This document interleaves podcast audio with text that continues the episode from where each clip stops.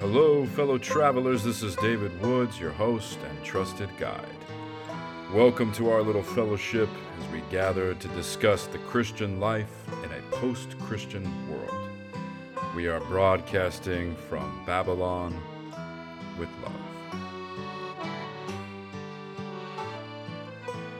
Before we jump into the episode this week, I just want to recommend to you the newsletter that I'm publishing on alternate weeks. So the podcast is going out every other week this this season. And on the weeks that there isn't a new podcast episode, there is a newsletter that is being published. Now, the newsletter is exclusively going to supporters of the podcast, which is to say the patrons of the pod. Uh, but the newsletter has in it a lot of linkage to the previous podcast episode. So I'm able to provide curated readings to sort of reflect more deeply on some of the things that I would have discussed with my guest in a previous podcast episode. Spend some more time with, sit down, kind of have a cup of coffee, little weekend reader kind of thing. But also, I'm able to provide original writing on my part where I'm able to be a little more, let's say, candid. Uh, than I would ever be on Facebook or social media platforms where I don't tend to write hardly at all.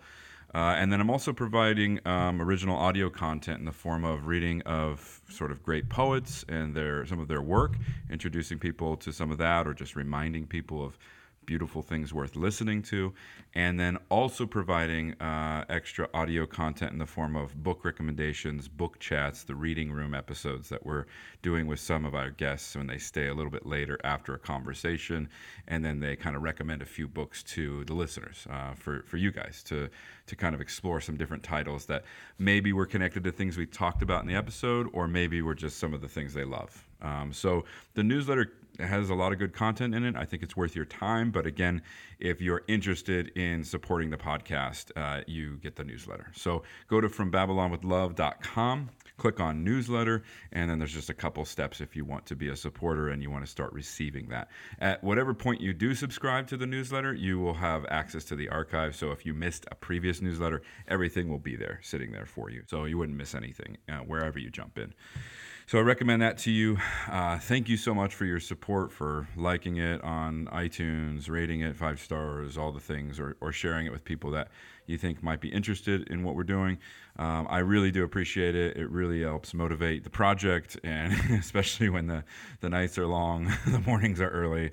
It, it does it does keep things like you know okay, let's do this. I think this is worth people's time, and and there are some people out there who who do seem to value it. So uh, I really appreciate everybody who is supporting the podcast in any way that you are supporting it. And I do hope you will enjoy this episode. Our aim in education is to give a full life. We owe it to our children to initiate an immense number of interests. Life should be all living, and not merely a tedious passing of time, not all doing or all feeling or all thinking. The strain would be too much, but all living. That is to say, we should be in touch wherever we go, whatever we hear, whatever we see, with some manner of vital interest.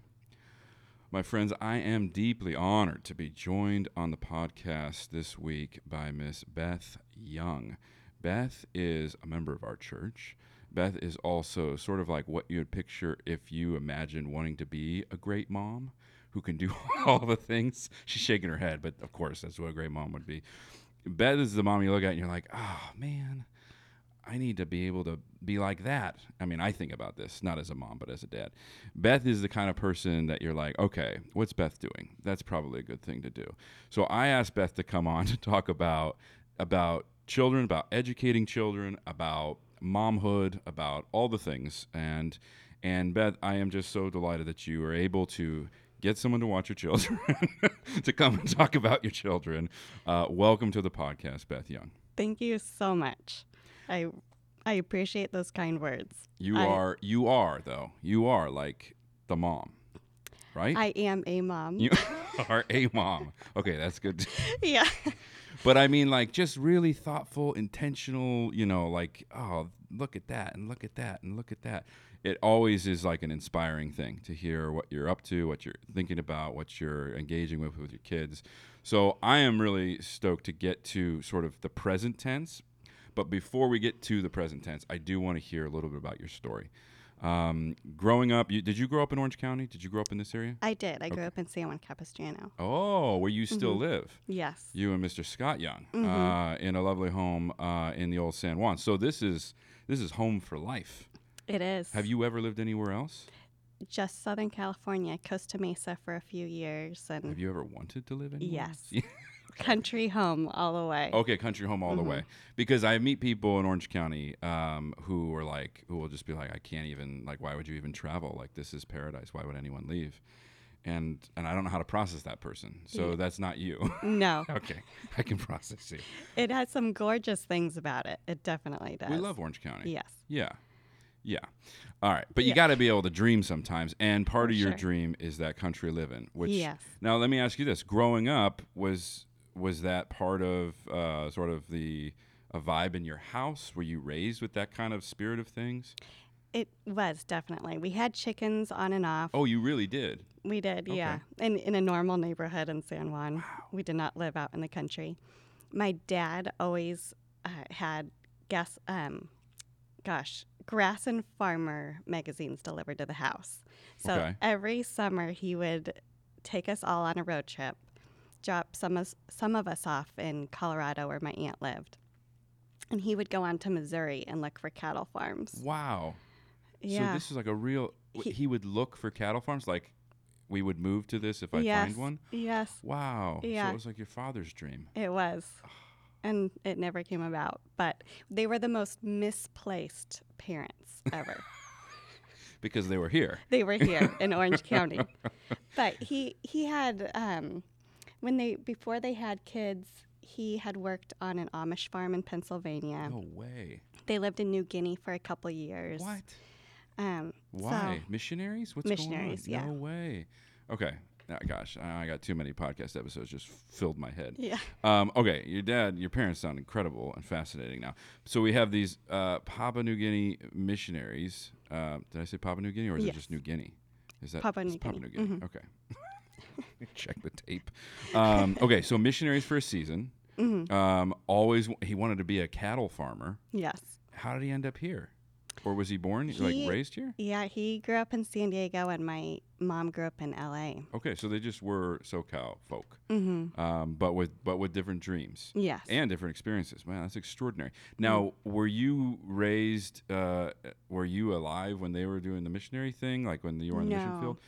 Um, they had six kids, and they they did the mission field before having any of us. Okay, Um, and then once they got settled, he's a teacher, so they actually taught in New Guinea. But um, yeah, once they came back to Southern California, that's when they just started a family and never actually went on the mission field again. Though Okay. they'd have people come visit our home, which I I've heard stories of other homeschooling families too, where they're like, "Oh, you had." The random missionary come visit too. That's a thing. Yes, That's and then and then there was a slideshow up in your living room. Yes. you're like, wasn't that just Saturdays? so so homeschool families were like this like underground railroad for missionaries, yes. ki- like an outpost. Yeah. It's like if there was a homeschool family, you know, the missionaries could hang out there hmm and maybe stay the night. Yes. That's really cool. So so now we're starting to show show the the hand a little bit here. You were homeschooled. So this was a this is a six kid homeschool family.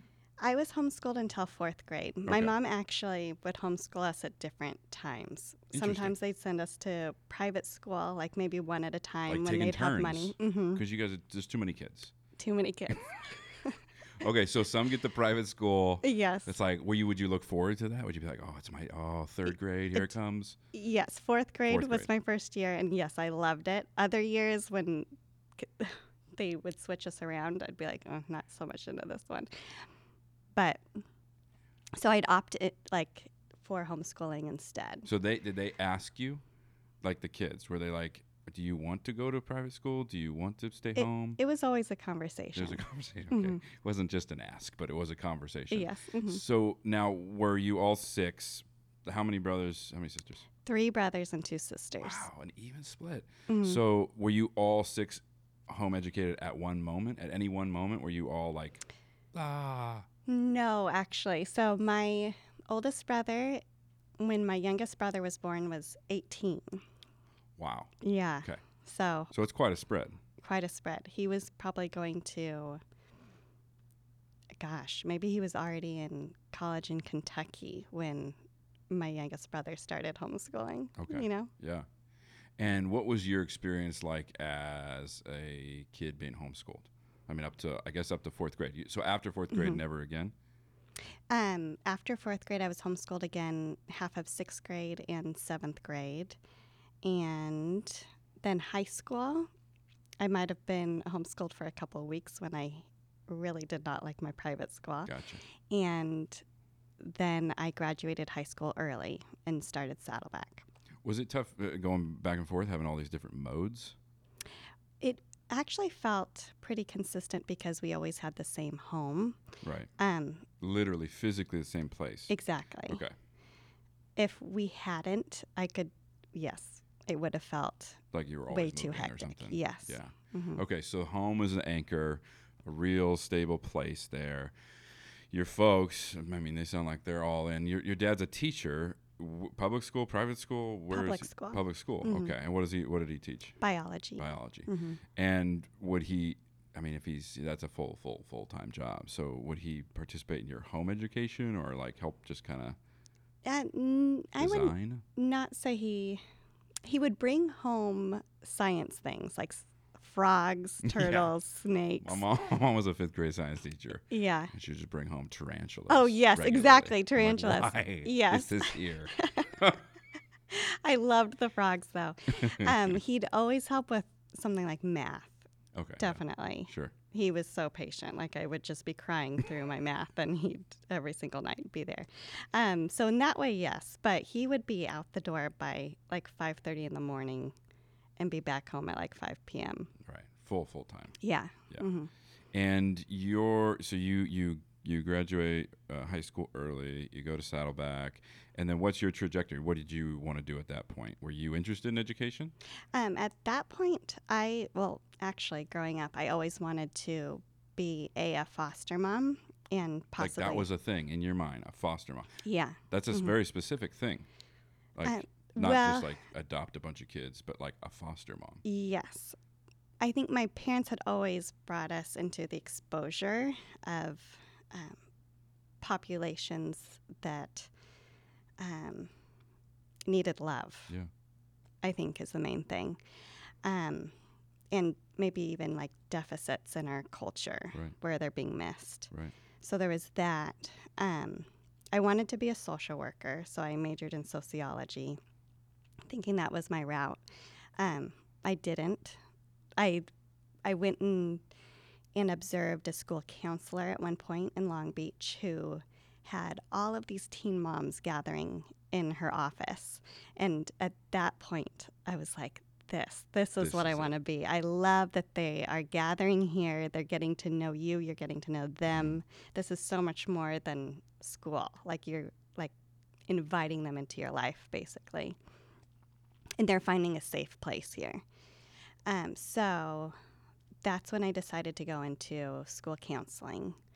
Um, and then from there, like just while I was getting my master's, So you did undergraduate in Mhm. sociology, yes, then you go on to do the master's in, in school in counseling. school counseling. Okay.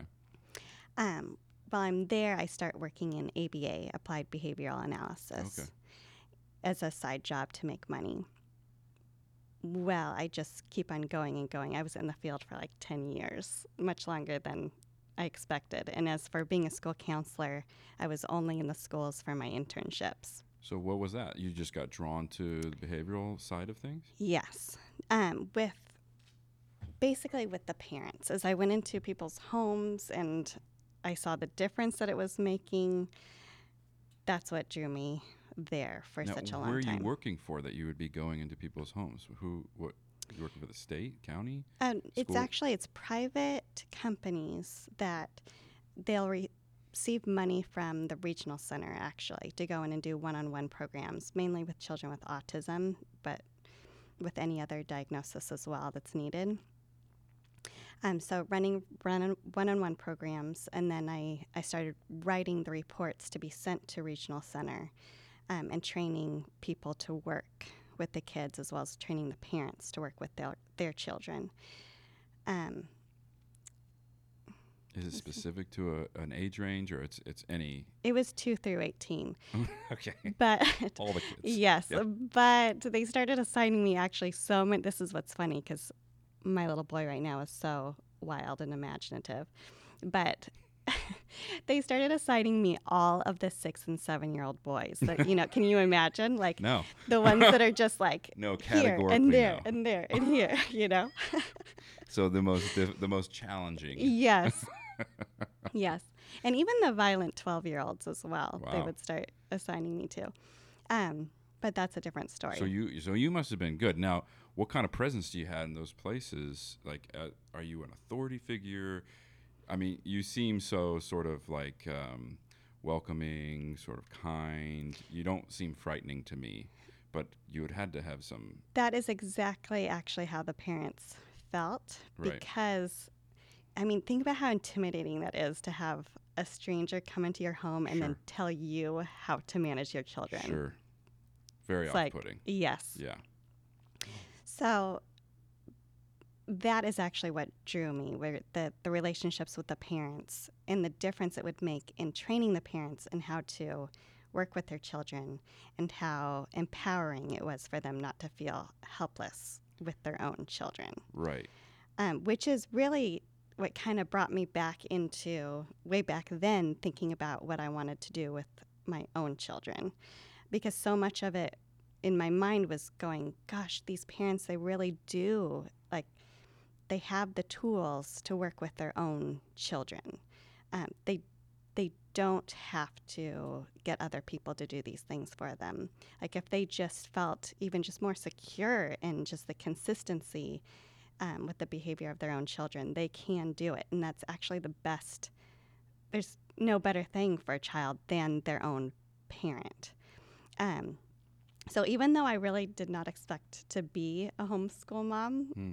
growing up, I really didn't. Even though I knew, I, I had received other things from my parents for sure, but replicating the homeschool thing, I, Was I not did not plan. think. Yeah, but it was in that role that I, I really decided, okay, like if there's a certain way I want my kids educated, I am going to do it myself. Right. I'm not going to look for other people to do it for me. That's so interesting that you describe sort of how you were able to be effective in other people's homes because you weren't just there to teach or train um, the child, right? Or to sort of be a middle person with the child, like, okay, we have a problem, send in, you know, Miss Young or whatever.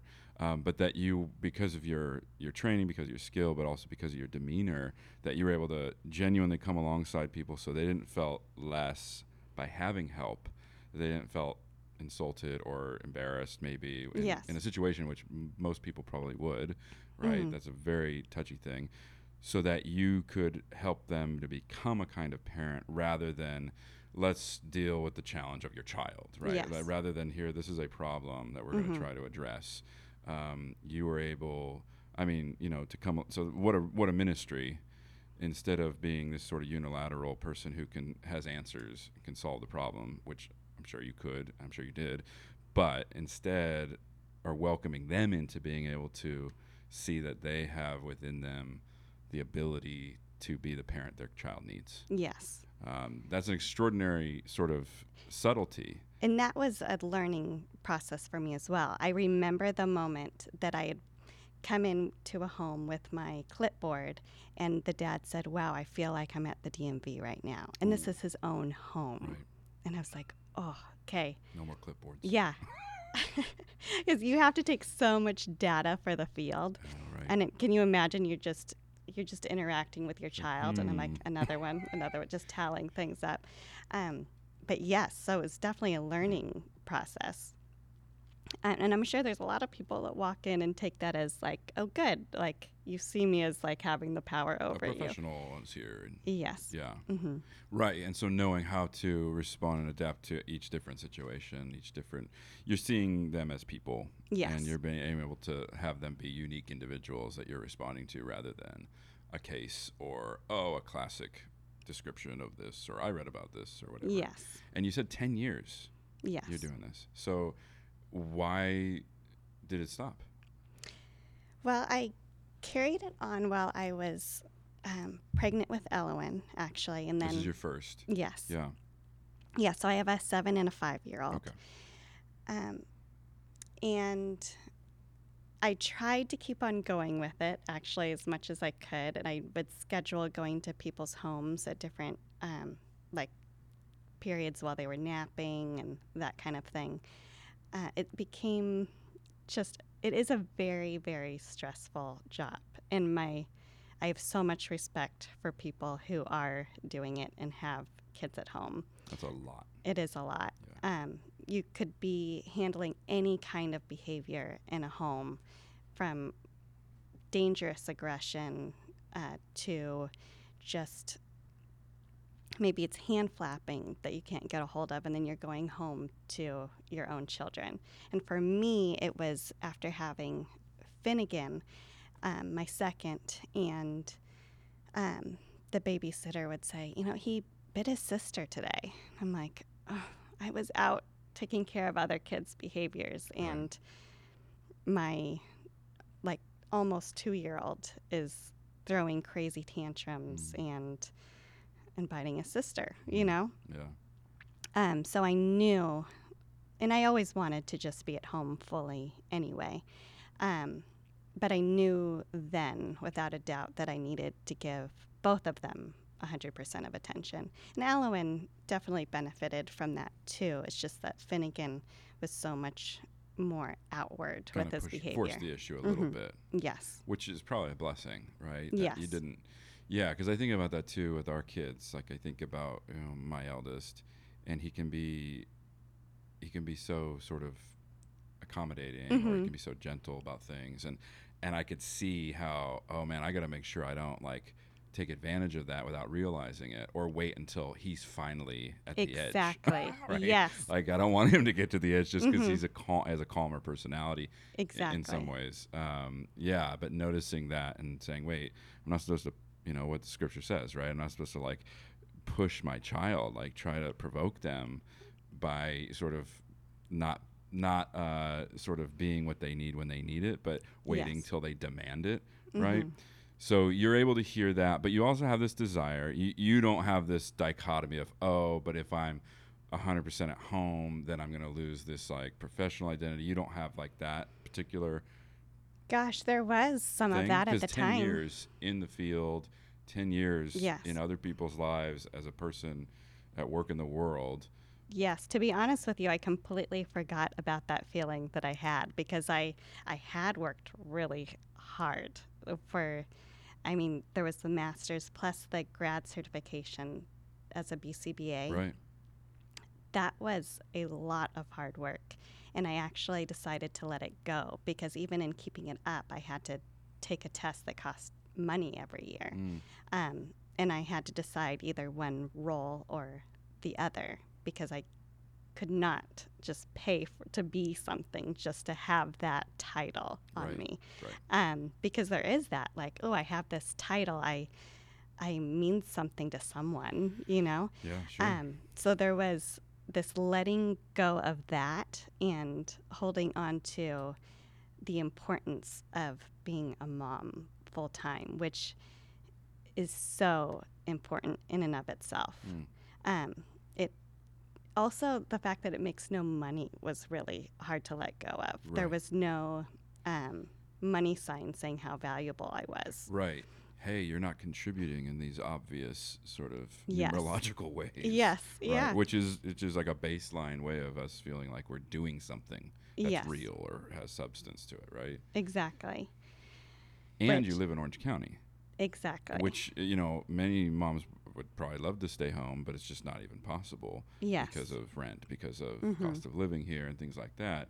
So, so that is a a very clear decision that you make to Yes. transition out of the professional world hmm into the, the, the world of your home. Um, and I mean, tell me about your relationship with the Lord. I mean, I we got some indications of, of how you were raised, your parents being missionaries, as a pastor raising kids who are going to unfortunately be pastors' kids. Yes. That never means anything for sure. It could mean Yeah. like, oh, so they despise the church and Yeah. or hated to be around pastors.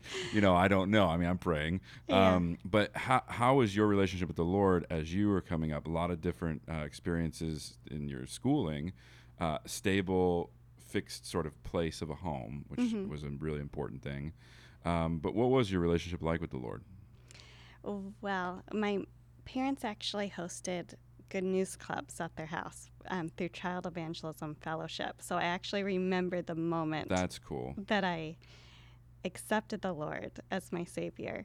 Um, just knowing that God made me and He wanted me. He wanted to live forever with me in heaven. And I knew that at five years old. And not necessarily even from, I mean, yes, my parents, but they had someone else coming into the home doing these good news clubs for the kids in the neighborhood that wouldn't otherwise go to church. That's cool. Um, so I prayed then. Um, and then growing up, I I would say I definitely struggled um, from gosh maybe 18 to and probably earlier and I just didn't know it yet and God is faithful enough to bring you through things to let you know that your faith isn't what it should be or that I could have a stronger relationship with him, that I could be living life more fully in that. Um, gosh, I went through questioning his goodness. Um, just seeing terrible things happen and wondering where he was in it. Um, losing my neighbor, actually, um, Chase, was what really brought me to that place where um, he had muscular dystrophy, my neighbor did. We grew up with him. And his dad found him in the bathtub. It looked like he had drowned because he walked away for a minute. That wasn't the case. His heart had stopped. But the fact that the dad thought that he had let him drown threw me in a place where mentally I was like, God, really? Like, you made this parent think that it was because of him that his child died brought me it brought me to my knees actually for years um, with so many questions that not necessarily all were answered but brought me to a place where i said lord if you slay me still i will trust you um, like where Job used to make me feel sick to my stomach probably growing up Mm. now it's what I like hold to, Mm. um, and I know is truth, and I know that no matter what happens, I know Jesus to be God, um, and that's that. And so from that core, was that a place you reached with the Lord before having children? Yes. Okay. And then when you make the move, which is so identity splitting, um, can be so isolating. You know, you were in the world as this known person, interacting with people in a certain way. Now you're in the home 100% of the time in your much smaller orbit. hmm Um, so many changes happen there, but you have this rooted relationship with the Lord um, that's not on the table in some basic way. That's sort of a settled thing with, with the Lord. hmm Um, and then, as far as your decision moving forward with your own kids to eventually to, to homeschool, um, do you come by that? Is it just obvious? Is it natural? Is it something you and your husband talk about a lot? I mean, was there a bunch of different things on the table, or was it like this is just this is what me, what I must do? Um, in in terms of homeschooling or in bringing Christ into our homeschooling. Uh, okay, yeah, good question.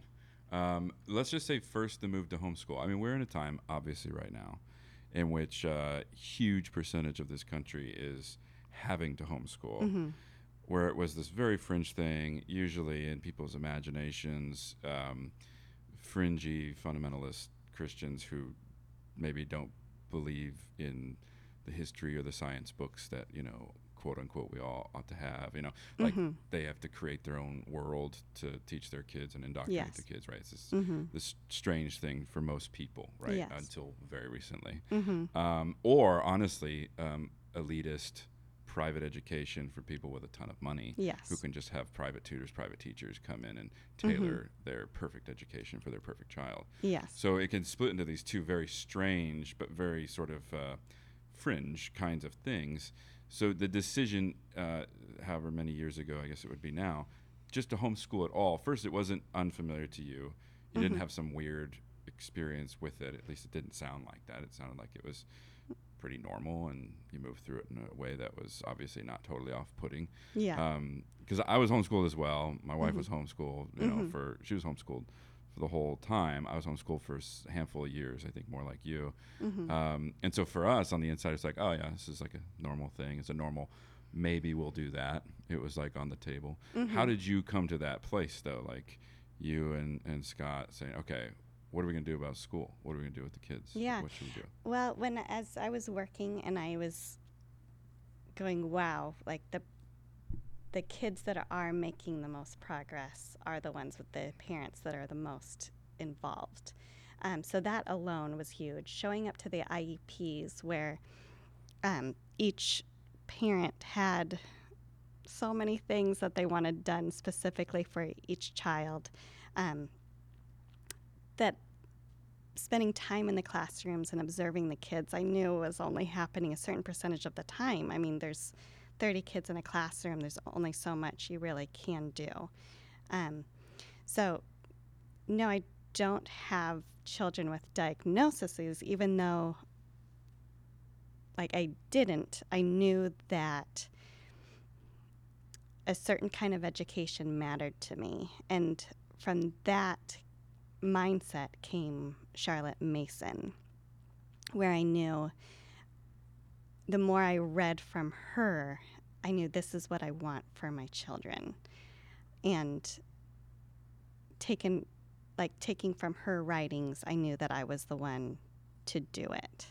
Okay. Um, so that is where we made the decision to homeschool. So that's the turning point. So because it isn't just Christian, right? You can be at a Christian school. There's a ton of Christian schools. We know a lot of people who work there, teach there. I teach there. You know, we're in that world. It's not just oh, you have to homeschool if you want to have a Christian education.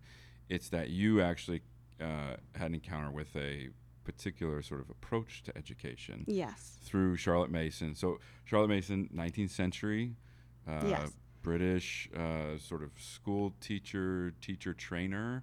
Yes, Um, exactly. So she, living in the early 1900s in England, was seeing a certain philosophy of education, which we all have one. We just haven't decided. Mm. You we haven't named it. Right. You know, um, and in England at that time, she needed. She knew that there needed to be some kind of a revolution happening. She wanted to see. Um, each adult seeing a child as a whole person, not as someone that they needed to fix or shape, that this was already a person, that they were able to expose all of the good, wonderful beauty through literature, through art, the scripture. Um, they just needed to be exposed to it. And it was the teachers and the parents that could come alongside and provide that for the kids. That's so interesting. I mean, she. We talked a little bit before we started recording. It's it's sort of silly to try to pick out Charlotte Mason quote because there's so much to quote. Yes. um, she's eminently quotable. I encourage anyone, especially if you haven't heard of her, to just do a, a basic Google search Yes, to just for sure. get some of these snippets. But one of the most famous lines is "Children are born persons." Yes. And especially as you say, sort of late 19th, early 20th century uh, British culture. You know, this is sort of Mary Poppins ish. Like children out of sight, out of mind. They have a place, right? They maybe have a nanny. They maybe have, you know, they they're kind of over here, and then at a certain point, you know, when you get to be of a certain age, then you sort of become a person. You know, You know, it's like rite of passage and Exactly. things like this. But she's saying children are born persons. yes. I remember at this church um, doing um, a dedication of a baby, um, and I remember I had come across that line because uh, I had been reading some Charlotte Mason at the time, thinking about starting a school or thinking about what we were going to do when our kids got a little bit older. Um, and I remember coming across that, and I was like, "Oh, this is a this is like Christian truth, right? Like this is Yes. this is so. But to to hold, I remember holding this this baby up here with the parents, and I remember holding this child, and and I forget exactly what I said, but that that thought came into my mind, like we're dedicating this person. Mm-hmm. We're not waiting for this this child to become a person. They're not um, ours in the way that we usually think of. I mean, uh, I think Susan Macaulay Schaeffer, Susan Schaeffer Macaulay, Yes. she says like children are not an accessory for us to have. Exactly. They don't decorate our lives. They are Mhm. individuals unto themselves, unto the Lord, Mm-hmm. from birth. And I thought I just remember feeling the the reality of that when we were dedicating this baby.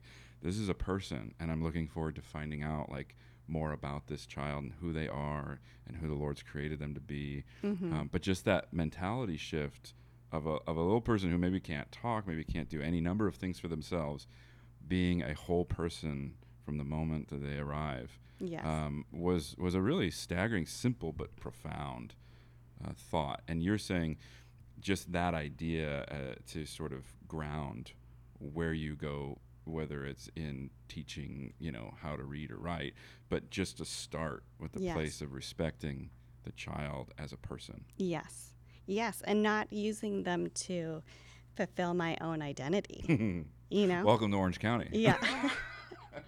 and whether it be their behavior or, or what not, um, especially coming from the behavior background, I mean, um, to even check my own motives. Why Mm. do I need my child to act perfect? Is Mm. it because I want to fulfill how other people think about me and how good I am with children? Mm. Or is it for the sake of themselves as a person? As a person. and their relationship with God. Mm. That's huge, and that's still something I have to check within my own heart. But it it makes a huge difference with how I interact with both of my children, whether it be inside my house or in public. Yeah, because and this is where, and again, I, I feel this as a parent, but I don't feel the brunt of it because I'm not like you know the mom in the trenches kind of person all the time. But the extraordinary sort of visibility and pressure of the appearance of motherhood, especially in this like designer age of like having everything sort of dialed perfect. There's a book for everything. There's a Mhm. a podcast for everything, right? I mean, there's an everything for everything, and it's and it seems to me, even just being somewhat near that world and aware of it, just crushing and overwhelming and exhausting, and yet uh, at times inescapable, where people are watching, people are wondering and judge. Oh, that's how does Yeah. Beth like you know? I totally unfairly set you up at the beginning of the podcast as this like ideal, you know, whatever. Uh, but I, because I know the reality is is is that you're just a good mom. You know that there is no perfect, there is no this, there, and that we want to be really careful that we're not playing that game Mhm. of oh i'm going to do everything you know fabulously well and my kids are going to be this projection of my own identity so that you'll accept and affirm how important and special and talented I, like my son started reciting greek because i've been reciting greek in the house trying to whatever. Mhm. and then there's this part of me that's like my son recites greek. And then there's this part of me that's like oh, it's so ridiculous. Like you're making a pastor's kid in the wrong way. Yeah, Like, yeah. just let him but he'll be like what's our greek word for the day? And i'm always like a little reticent now because Yeah. i'm like "Ah, i don't want to just be like hey everyone look at this you know yes, for But i feel that like it's Mhm. such a strange tension Definitely. but thinking about okay wait he's a person Mm-hmm. do you really want to know know that because Yeah. i'm happy if you're interested and he is Yes. but I can feel like, oh, oh, great. Now Dave's teaching his son, four-year-old son, Greek. Great, thanks. You know, my kid's over here, you know, picking his nose and eating it, you know, or whatever. like I can just, I could feel that, Yeah. like, oh, you Un- can't play unnecessary pressure Yeah. that it puts on other people, for it's sure. so hard. So Mhm. how, okay, how do you? So you make this decision to homeschool. You make this decision that I have. I know how I want to approach my children as people Yes. as individuals and then there's a there's going to be a way of bringing them into the world into learning that flows out of that Yes. right And I think even just the fact that he's learning Greek is it's flowing out of you as a person. And that's where we can encourage other parents like what is your thing? Like what are you what is it that you can just live your life and share it with your children? Um, you know, like for some people let's say it's just playing guitar. Like Mhm. just do it with your children.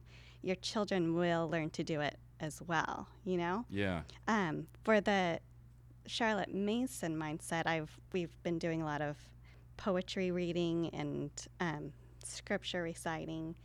So just through that, they memorized so much. So of course, there's that. I can definitely get that mindset of like, oh, um, mom, listen to Elowen, you know, say this poem. You know, Recite. yes, yeah. when when really, I mean, there's nothing extra special about it except that we are going through the motions where I'm sharing this with her. I've never been an expert like in poetry whatsoever. I I am learning alongside of her, but the fact that we're actually doing it every single day, we're sharing the life together. She is then learning at the same rate I am, That's awesome. basically. yeah Um, so that's where, like with other parents, um, I mean, I highly encourage them to get into Charlotte Mason, but Let's go. whatever, yeah, big advocate for that. But whatever it is, if they're just sharing that life with their child, um, it becomes an atmosphere of learning. And even for that adult, for that parent, um, that's the most exciting part, really, because it kind of encourages you to keep on learning. Like you have this atmosphere where you want to keep on pursuing whatever your passion is because you see your kid picking up on it and you're like, oh, this is so cool. Like that we're learning this together. Yeah. And really, that's what it's about. It really is. It really is uh, the way you said that, especially because I think of like a friend of mine who's like um, a woodworker, like does incredible stuff in the shop. And I saw him post the other day, like seven year old son has made his first like house. Like it's like Mhm. a sort of a tree house, but it's like really elaborate sort of bird tree house with like a Pooh So Bear cool. theme. And I'm looking at this, I'm like, this is awesome. It's because he sees his dad loving something and and enjoying something because it, it is truly a hobby. It's not like he's whatever. It's not even his Mhm. profession. Um, he just enjoys doing it, and so his son enjoys being with his dad and enjoys what his dad enjoys. And yes. but it is really like coming from this place of like celebrating, enjoying something. Mhm. That learning is kind of coming from that place rather than son, you must do woodworking. exactly. You must learn Greek because that's what we do. you know? yes, Like exactly. it, you can tell the difference. Uh, it's just so much more easy mm-hmm. and, and it's so much more enjoyable because you're saying uh, it, you are sharing it and you are able to be the parent you are because this is the problem right That Yes. we're all comparing ourselves to each other Yes. and it's just it's paralyzing right it's Exactly. just a deadlock um, but instead saying okay what has the lord given to me that i love or what has the lord called me to love more yes. poetry and literature and things that maybe someone didn't grow up with but always wanted more of or wants to, to know more of and being able to move out from the person you actually are Mhm. rather than again trying to become some radically perfect thing for your kid's sake or whatever Exactly. so how do you how do you encourage um, people in a moment like this and, and this is in a moment like this in which so many people are having to um, be home with their kids uh, i'm sure they love their kids but it's new and it's hard. Mhm. they are working and now they're either working less because they have to watch their kids or they're working from home and so everything's just more stressful. Schools are all trying different things and with i'm sure varying degrees of success um, but it is a unique moment in Mhm. which people who had never thought about some of these things or as you said before had never thought that they even had an educational philosophy well my educational philosophy is that my child goes to that school right that just never thought about what that is how would you encourage someone to to sort of think about a moment like this in a way that isn't just um, you know the best of the worst options right but is maybe like no this could just be really good. Like Yeah. there's something here that could just be good for anyone, no matter what circumstance they might find themselves in. Yeah. And I would encourage people to actually start reading up on your educational philosophy. Um, what is it that you loved about school? What is it that you hated about school? Um, what is it that matters even about school? Decide what matters to you and make a list of that. Um, and throw out the stuff that doesn't matter Hmm. because there's a lot of stuff we just do because we think we need to do it, Right. you know? Um, so, getting to the heart of what your educational philosophy is and going from there. Um, and then going, okay, I'm at ground zero. Where do I go from there? Mhm. And then you just kind of take the next step in front of you. Um, for me, that was okay. Um, I've decided I'm going to go full throttle Charlotte Mason. These are the ages of my kids. She said not to start a formal education until age six. Mm. So now what do I do? you know? And she spoke so much about habits. Like it wasn't that they were just supposed to exist, that would go against what she was saying in terms of they're born persons, right? Right. So I had to figure out, okay, what's the first steps? What are we supposed to do? Spend spend time in nature just to spend time in nature? Are we like worshiping nature now? Like let's, what let's is be crunchy. Let's just be yeah. and what so then just reading and knowing why we're spending so much time in nature. The Mm. habit of attention was something she spoke about a lot and just building good habits within our children. And something about the habit of attention was the basis of learning like pretty much lifelong Mhm. if she would talk about if someone could just attain for 15 minutes or less, five minutes on one single thing, you can learn it. Mm. Um, but it's, I mean, and this is an age where early 1900s where she didn't have computers or iPhones to compete with. She's she's just saying how hard this is for human beings in general to attain to one thing. And she's saying, hey, get out in nature with your two, three, four year old, five year olds and let them spend time with the roly poly. Let them run and stop and inspect whatever it is. Um, so, spending time in nature and, and why we're actually spending so much time in nature. Um, I realized that I was in the habit, both me and my husband were in the habit of rushing our children on to the next thing. Hmm. Like, children so naturally want to show you what they found and or what they see and we're constantly cutting them off because you have to get in your car seat we have to like let's say we're even being intentional about a nature hike like oh we have to get to the end like why do we have to get to Right, the right, end right. um, but in spending time with, oh, I've I found this roly poly, I found this ladybug, or what's that? What is this? So many questions, and stopping and actually moving forward with whatever their attention is on is actually building their habit of attention Mm. and really building mine as well. Um, just like the quote that you shared actually at the very beginning about being attaining to the moment at hand and how much, really, just how much joy there is in that.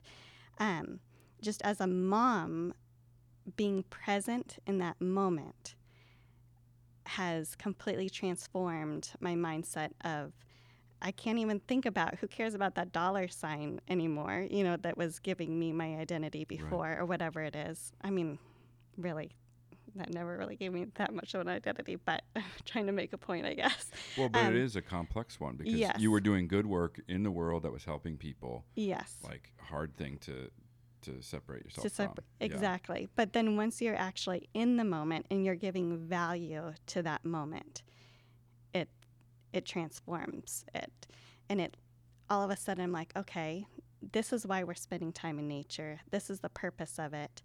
It's actually just a it's not only a building block, but there's there's value in that moment that is um, supporting their minds to be able to attain to whatever it is they need to attain to Mm.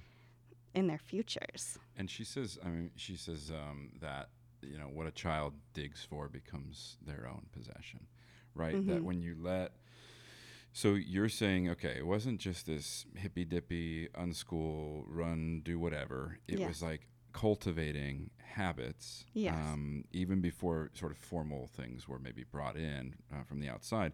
Cultivating a habit of attention, allowing your son, your daughter, to see what they are seeing, rather than just be being told what to see next, Yes. right, and moved on to the next wonderful thing we need to do. Exactly. Because aren't we so good at that at adults? Oh, look at 'Cause, yeah. this. Look, wait, look at that. Yeah. Like, wait, let's move on and look at this instead now, you know? Because as you said, because we're bored, Yes. because we don't know how to focus exactly. for very long on things like the roly poly, right? Exactly. But if we just stop and allow them to even just narrate what they see, that's a whole other skill that they're learning and just being able to communicate and being able to narrate what they're saying accurately to you, whether it be what just happened or whatever it is they're currently looking at or what's happening over in the horizon.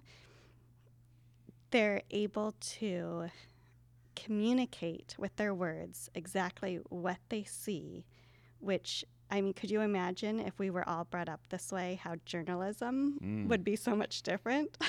It is like- incredible. yeah. like you're saying she has this uh, a really strong emphasis and as as you're connecting them to narration or to not just free play you know attend to what you'd like but where you are asking them to describe what it is that they've Yes. seen or done Mm-hmm. so that it's being connected to their ability to articulate communicate vocabulary expansion anything that they would Truth-telling. need just truth telling about Mhm. what just happened Yes. um, and that that is also deepening their attention, right? It's Yes. rooting that attention or that time they just spent with this thing or this book Mm-hmm. or this moment outside.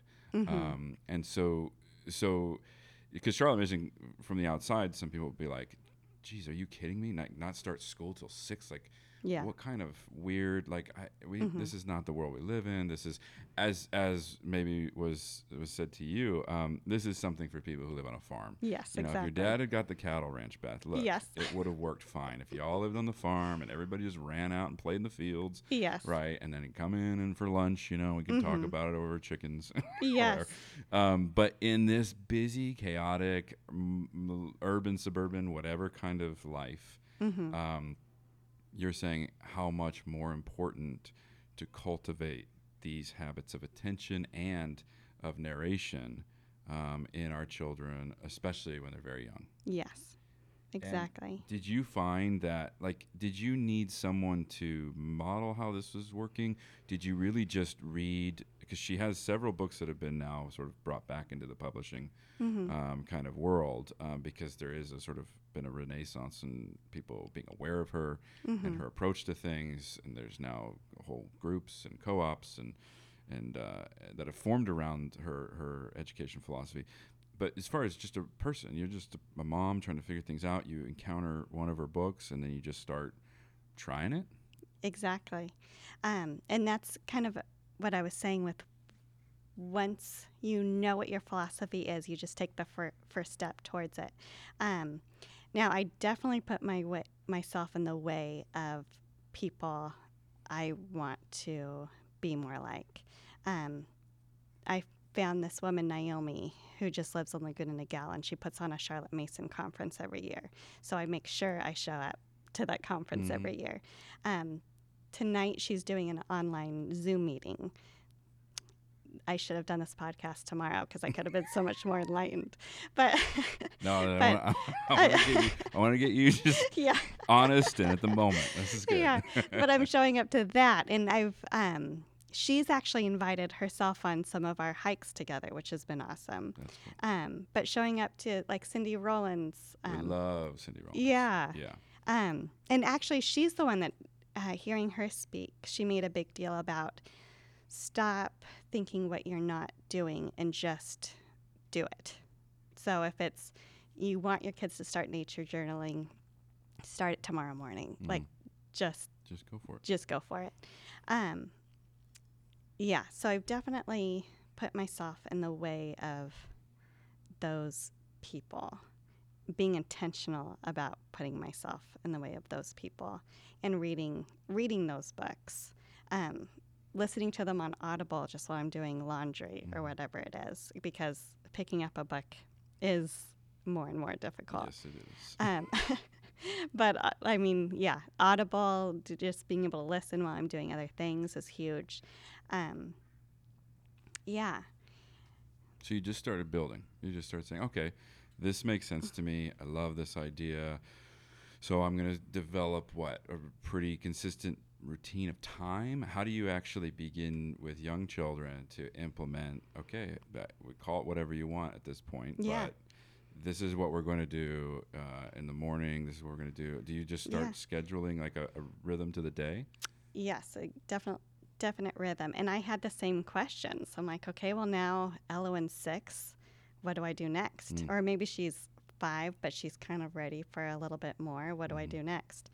Um, just started asking those questions basically even before finishing reading all the volumes that can be so Right, intimidating you it's know a lot. yeah Right, you could get paralyzed just by overwhelming amount of Charlotte Mason thought and information. exactly or people who are like way into it. There's a 27 podcast. You know, Mhm. like there's a lot of stuff out there. exactly but just the real people i knew that were implementing it or just looking into um, like cindy rollins' the morning basket was Mm. what um, she called it. So i know okay these are the habits. I know that's foundational um, to to build these habits within my kids. What other habits like what are the home habits that we we need to begin doing? It's just pretty much like taking care of the home taking care of the place where you reside um, and then building on the okay we're going to read the bible every day. Um, we're going to read or sing hymns every day. We're going to read poetry every day. What books do we start reading every day? And that's where i also became um, more particular about how we spend our time. Hmm so the the books that we read were important um, or the and keeping out certain books was just as important. Um, finding the list of books okay what do we read? So i started going to ambleside online hmm um, and going from there and then just asking more of the questions okay how do i actually do this? Do i start having um, the kids tell me back everything they've read? Like right. Elowen's getting really annoyed with me. You know? So it just you just read it. Yeah. you don't need me mom you just said it. Why do you, did you not Did hear you it? Read it again. Yeah. That's exactly what happened actually. Um but yeah like going from there it kind of trial and error too. Yeah, like that's okay that she was Sure. answering me back that way. Kind of smart you know? Um and just practicing. It was a daily practice really to the point to where finnegan knows hey if we're sitting down at the table together he's going to grab something for me to read you know Mm, that's cool. yeah That those habits, because he's the younger one, that those habits just become, like she says, education is an atmosphere. Exactly. It's life. It's not like, all right, it's time for education. yes but it's a rhythm. It's how you think and how you behave in your home. Exactly. It's how you just kind of organize your yourselves throughout the Yes. day. That's why I think I kind of freeze when people ask me about the first day of school. It's right, like, which I did. I was like, Yeah. "When- did you guys start? You're yeah, like, and how did I respond? I'm like, I don't know. which is great. That's yeah. very pure, right? You're like, we're always educated. David." yeah. I mean, there are certain things like over the summer, because I told myself we would just keep on going over the summer. Yeah, yeah. But we've been so in and out. So the things that we've kept in our rhythm is the daily Bible reading, the hymns, the poetry reading, but I'm not sticking to the same one every single day. Mhm. which during the school year we um, we read one poem a day for let's say 30 days until Oh, they wow. have it Yeah, Goes memorized down. hmm um, so that it's in their minds when they're playing or they're doing something it'll come up in their heads and That's it's cool. just really cool yeah um, so really it's been building those habits and then figuring out okay, reading. Next is her learning how to read. Finnegan's even asking to learn how to read. How do we start this? And just going from there and, okay, these are the next steps. These are the books we need to do it, and just doing it. Doing it.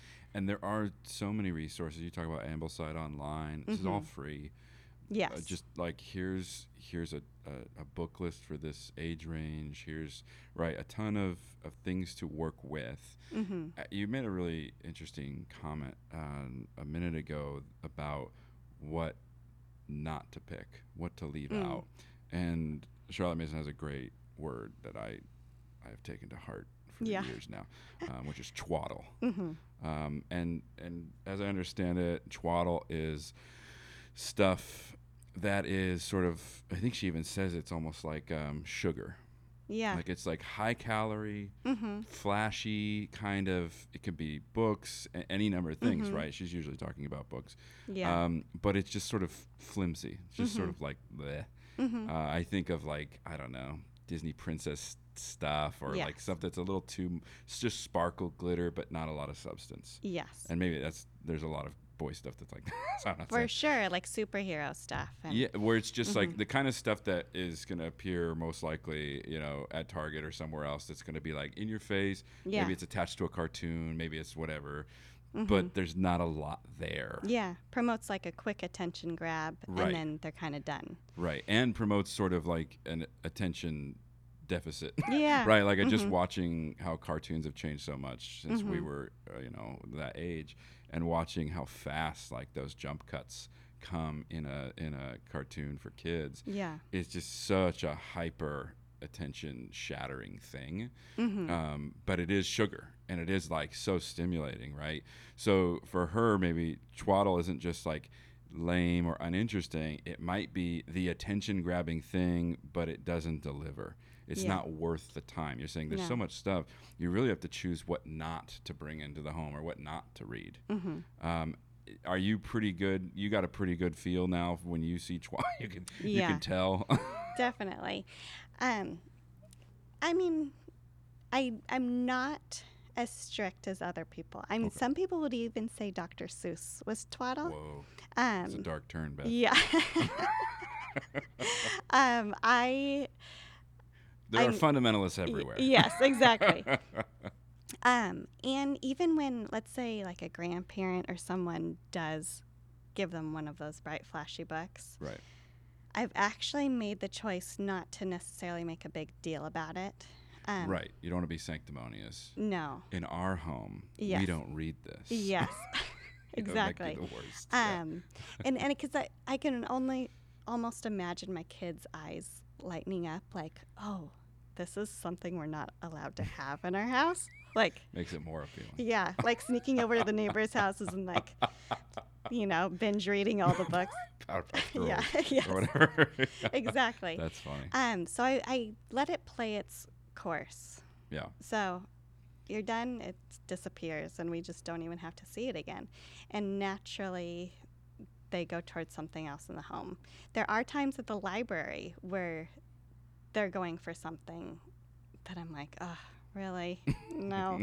um, and again, I kind of let it play its course and then make it disappear. That seems wise. I've seen my wife do that. I've Yeah. seen it like certain toys just sort of aren't around after a yes. while.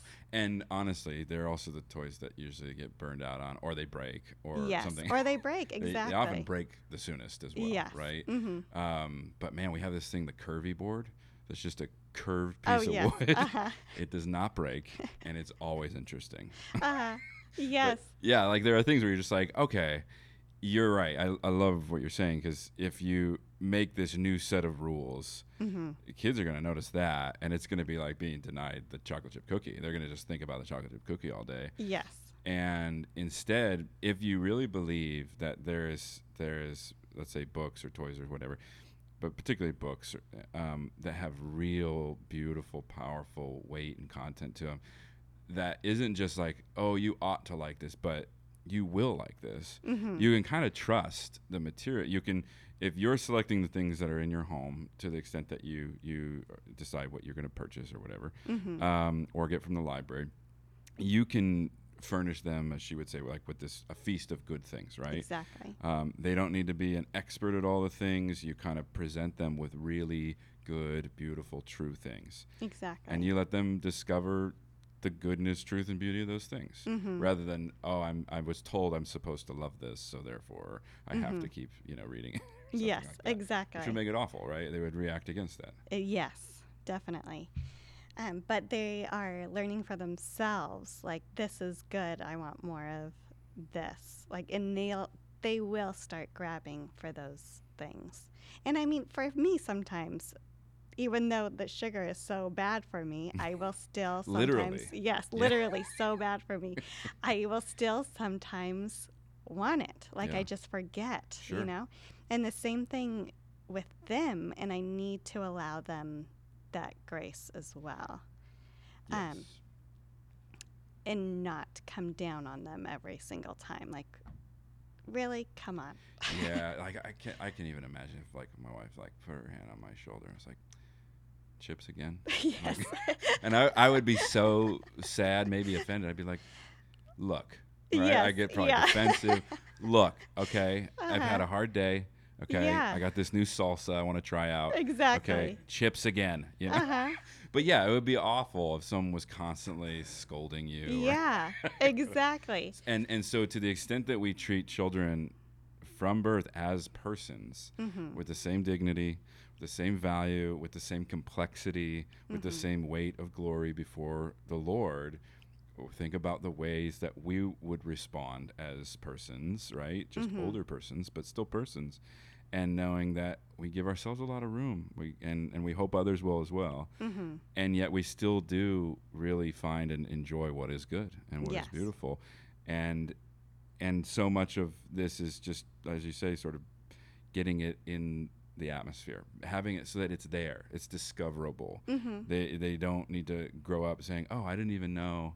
Mm-hmm. Like I remember coming across certain books or certain things when I was, you know, out of the house and into college, and I just remember being stunned that I never knew this existed. That it was Mhm. so good, it was so powerful, it was Mm. so moving, hmm but I just had never heard of it. I'd never been exposed to it. No one in my orbit, none of my friends, you know, it's not something that was even no one was aware of it. Yeah. And I just remember thinking that is amazing hmm that there is such beauty in the world and and we're just not aware of so much of it. Yes, and that they are capable of processing it as well. I I think without putting myself in the way of this philosophy, I wouldn't have expected like, oh no, you're not going to show my 6-year-old some piece of fine art. Like she's not going to care about that. Hmm. Like no, actually they pick up on it. Or even Shakespeare. Like we started reading Shakespeare last year. She's not going to get it. I didn't even get it in high school. Mm. No, like she is. Like she's loving like the fairies that come up and um and the the stories and even thinking about the meaning of things. She's loving. Wow. Um or just reading straight from the Bible. Like reading scripture in and of itself. Instead of like all the simplified children's version of everything. Yes. You're saying, well, let's try just bringing the thing itself. Yes. And Elowen will actually call me out if I have gone through a period of time of, let's say, reading our devotional and then reading the scripture from the devotional instead of opening up the Bible. She'll say, Mom, we haven't actually read the Bible in a long Oh, time. snap. And I'm like, Well, I do. We we've read Baby. we do. Like we're reading our, our memory verses and I read from you from I read to you from this book and she's like, No, you haven't actually opened the Bible. I'm like, okay. You're like, but what about the app? Yeah. And oh, so, man. like you can see how they're like then drawn to it. Like Right. we just expose them to it long enough. Right. Because this is still like human nature where the first exposure maybe not, you know? This is a habit These we're ha- habits that need formed, Yes. right? In Yeah. in all of us, right? Exactly. Or else we won't naturally gravitate towards what's best for us. I will keep eating bad food. Yes, yes. And we did not start with Shakespeare. And Right. some people think, oh, you started reading the Chronicles of Narnia. That's what I'll start on at age four or five or six. Like, that's still, Mm.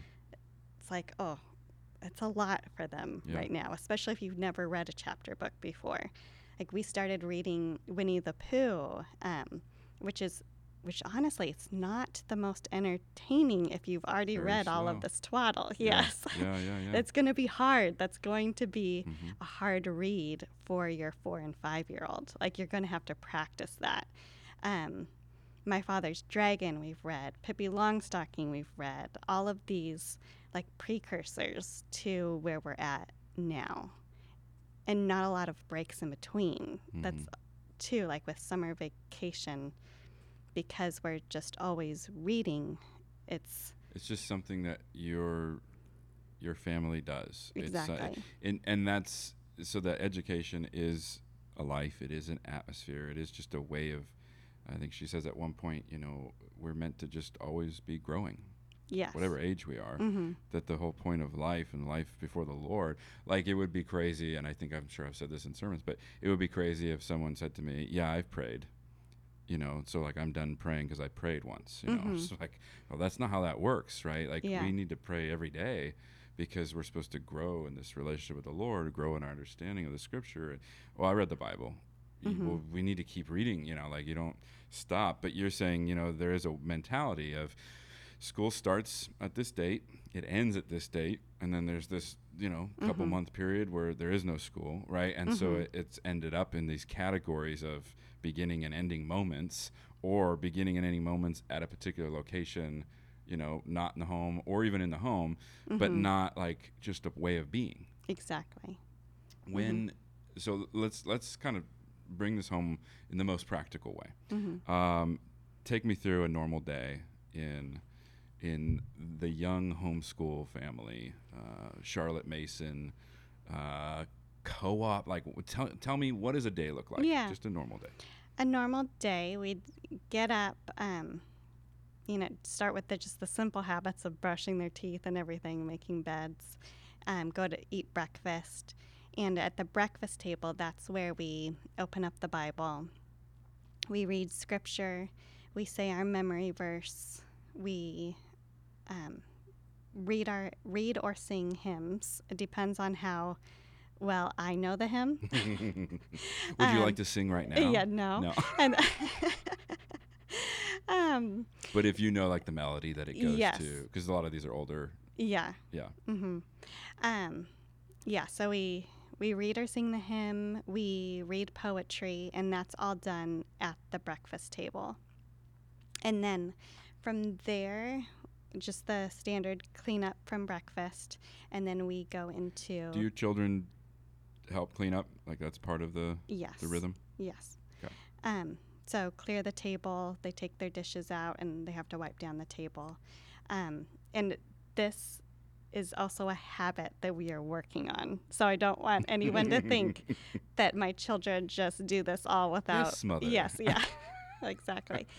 Um, and then we go, and th- there's a reason why we're working on it. Like this is something that will help them for the rest of their Mhm. lives and just just taking care of themselves and taking care of their family too Right. you know And their home, their space. exactly um, and then we will read a book together um, i usually have them drawing while i'm reading and that's when we d- are doing like our ambleside online the book list from there um, so i'll read to them out loud while they're either drawing um, which helps with narration sometimes so if i know like a let's say shakespeare is going to be harder for her to retain and retell she'll be drawing pictures of what's happening as i'm That's reading cool. it Very cool.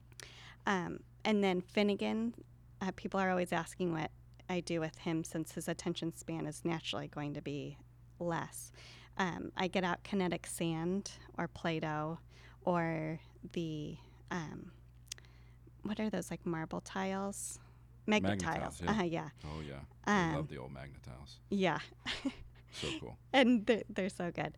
Um, there was a period of time where because he was over here and over there and like just wanting to jump on me while I was reading, that I was actually trying to get him to do something in the other room. Mm. That was just a struggle between me and him, and it had to stop. He wanted to be near me, which every child just wants to be in proximity to their mom. Mm.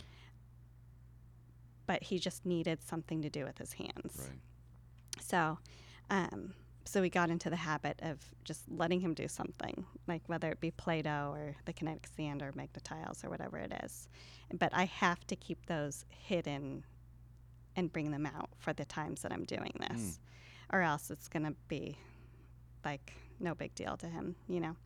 Um, then from there, from doing our reading, um, I'll let them do more playtime together, and then we'll get out our math, and then more playtime again because these are short stints Right. where um, Charlotte Mason recommended like 15 minutes at a time because you want their full attention.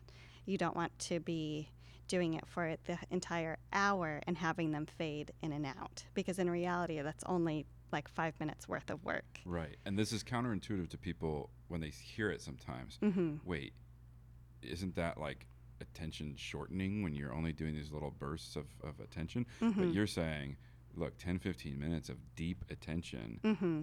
is the work, right? Yes. That the hour in, in a normal class period or whatever, Mm-hmm. there's just so much else going on there, wrangling with things to even get that kind of focused attention and then to not push it Exactly. because she is convinced, as I think you and I are, obviously, that there is something sort of wonderful about learning, Mm-hmm. and that we don't usually have the best memories of Mhm. school and having learned because of feeling stress or pressure or whatever, and Mhm. especially from those younger ages to to go full bore for a short amount of time on a particular subject sort of almost still captures the lightning or captures the wonder of that thing before it becomes just another uh, like are we still doing this Mm-hmm. Kind of like no now it's time to play Exactly. Right? Like, Exactly. it doesn't become this torturous thing yes, and the goal is for them to be asking for more and then stop. that's cool so you end even a little like before they're ready to Yes. so that there's always something that they're looking forward to or that they would want to, to, to take time with it on their own Exactly. And you know that's a really good book when, you know, you're at that spot with your kids. And that is just and once they are there, you're like, "Oh, yes, they under they get it." Like Yeah. they have that same feeling Yeah. that you have. yeah And also when Elowen goes, "Oh, what is the meaning of like this, mom? What does the story really mean?" And it's she's saying that because she wants to tell me, Mm. and that is narration like brought out in real life without She's desiring to understand, so she could Mhm. explain. She could yeah, bring someone else into it. exactly. So these these are sort of these shorter moments of deep attention, and then play in between. Mhm. How long does did that sort of day go? Like, is there a moment at which then it's okay? We don't have any more. I mean, I don't call them lessons or Mhm. focused periods like that. Is it kind Sometimes it's like from 8 a.m. to 11. Um, other times I could easily get things done before 10 a.m. Mm, Um, other times we're still drawing it out till like 2 p.m. mhm. And that could be because we're having a really good play day, like between the two of them, you know? So you kind of will also just go with a good moment. Yeah. as you said on your your example of the nature hike or something, instead of saying, "All right, but now we have to do this next thing," if there is something beautiful happening, you'll let that kind of breathe a little bit. Exactly. Yeah, and that's what I've loved actually about Ambleside Online. It's the curriculum is not like a checkoff list per day. It's things to read per week. Mm. And then like you practice your reading and your math and um gosh, whatever, like geography, the art, which you Mhm. would might do like once or twice a week, that kind of thing. Um, but it's not like, oh, I have to get this done today. Like I make sure I get at least one of the books read that day, and then we can spread it out that way throughout the week, hmm um, so that it doesn't even feel that way to the kids too, where Right. they they getting to draw while they're listening. They're just kind of being themselves and being able to take it all in. Um, and like I said, narration has been like a practice for both me and her, where sometimes it's harder than others. hmm Um, it's something that I've I've needed practice on implementing. hmm but again, there's so many good resources. Even- Not only the people that I know, like Naomi, but um, Karen Glass is another great one that I highly recommend. And I actually need to read her book again, Know and Tell, before Mm. starting up again, maybe September. and what's great about this, I think, is y- this is also a way of inviting people who look, they did not plan on homeschooling. They're completely overwhelmed. They m- may have a career and, and this professional life they can't opt out of, mm-hmm. um, or at least not full time home. Um, could you? Could we end on a on a, a note of encouragement? I think for those who are like, yes, I this feels right. I know this this is good. This is just sort of a reminder of good things, and it's to say, just keep going. You know. Um, but for those who are finding themselves this is not a, a- world that's familiar. Maybe they're hearing this and they're just feeling guilty that Mhm. they they didn't do any of these things, or yeah, that's great for you guys in this perfect world in which you're like reading all these books. I don't have time to read, right? yeah. Um, for the person who finds themselves just already in the middle of maybe a, a rough scene, Mhm. um, you know, attention spans not there, habits not formed, you know, kids never clean up, you know, whatever, Yeah. you know, just some reality of like, hey, we're just trying to make it out here. yeah. Um, how would you encourage that parent who's just saying, "This is all happening at once"? Um, you know, it feels like we're just trying to gasp for some breath. Um, what would you say, maybe, to a person in that situation? Yeah. Um, well, the fact that they're trying it all, like, good job, you know? Yeah. Um, and then ciphering out what is important and what isn't. And the things that are truly important, then yes, like make that something you do, like first thing in the morning. Um, a lot of people are homeschooling through their public school. Like, in that in and itself, like that's a full time job. Um, just getting that done, and and asking for help as much as needed, and then to begin on the habit of attention before they go to bed at night, reading a short, interesting story, something that you would want to read, and if that is your greatest accomplishment that day, you're doing amazing things for your children um, because they will keep on asking for more at night, every single night. Um, and as you begin your days, they're going to be looking forward to those moments where it's just you and them. Um, and you're not fighting for their attention and you're not fighting for, and yeah, either way, that you're not fighting for attention. Um, so just starting, starting there, I guess, with listing what is important and what is not. I love that you're saying, like, as you said before, like just writing it out. Mm-hmm. And a lot of times, because you had said also, we all have an education philosophy, we just don't usually realize what it is. Mm-hmm. To write out, okay, our family values these things. Yes. Um, and then, because I remember we did something sort of similar, at least, and I had a conversation a few years ago. What do we value? What do we think it really matters? What do we want our children to know has value for us?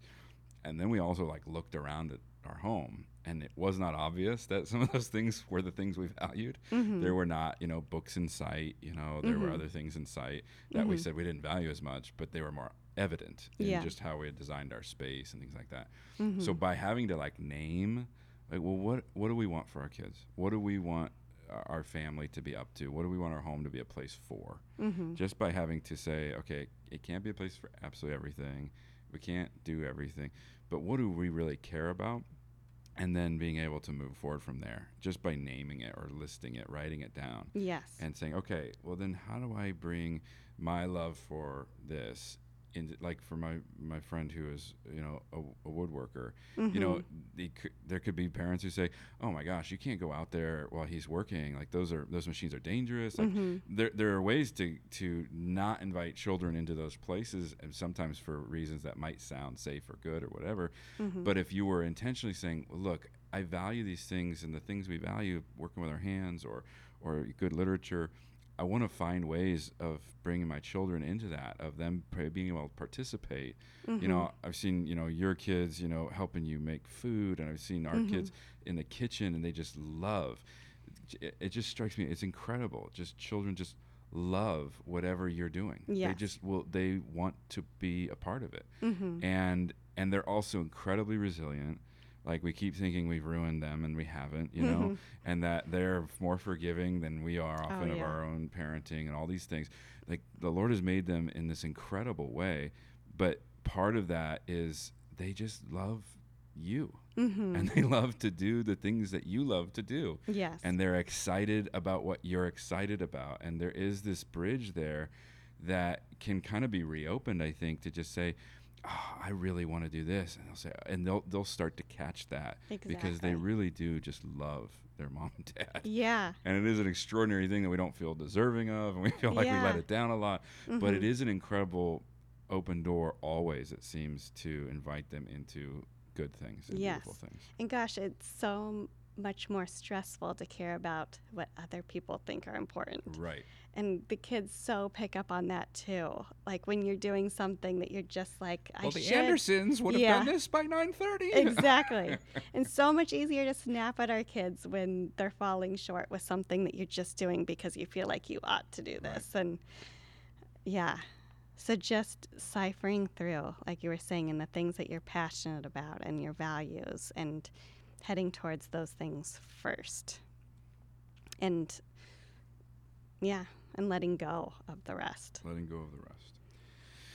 Beth, thank you so much. Yeah, thank you so much for having me. It was awesome, and and there's so many places we could go, but what's so exciting is that there are so many places to go from here, and that the world is full of just beautiful things. Um, I'll end on a Charlotte Mason quote because that's that's a good Yeah. it's always a good thing to do. Um, she's saying this about what people say. Oh, so is it your Christian homeschooling, your religious things? She says we do not merely give a religious education because that would seem to imply the possibility of some other kind of education, a secular education, for example. Instead, we hold that all education is divine, that every good gift of knowledge and insight comes from above, that the Lord, the Holy Spirit, is the supreme educator of mankind, and that the culmination of all education is that personal knowledge of and intimacy with God, in which our being finds its fullest perfection. Thank you so much. That was a good one. That's our time, my friends. If you would like to support the podcast, please do subscribe and rate us on iTunes. And if you would like even more content and to become a patron of the podcast, head on over to FromBabylonWithLove.com, click on newsletter, and sign up there. Until then, many thanks to producer Zach Leach for all the twists and turns, and to Lonesome and Muddy, the only house band that'll survive the apocalypse. This has been From Babylon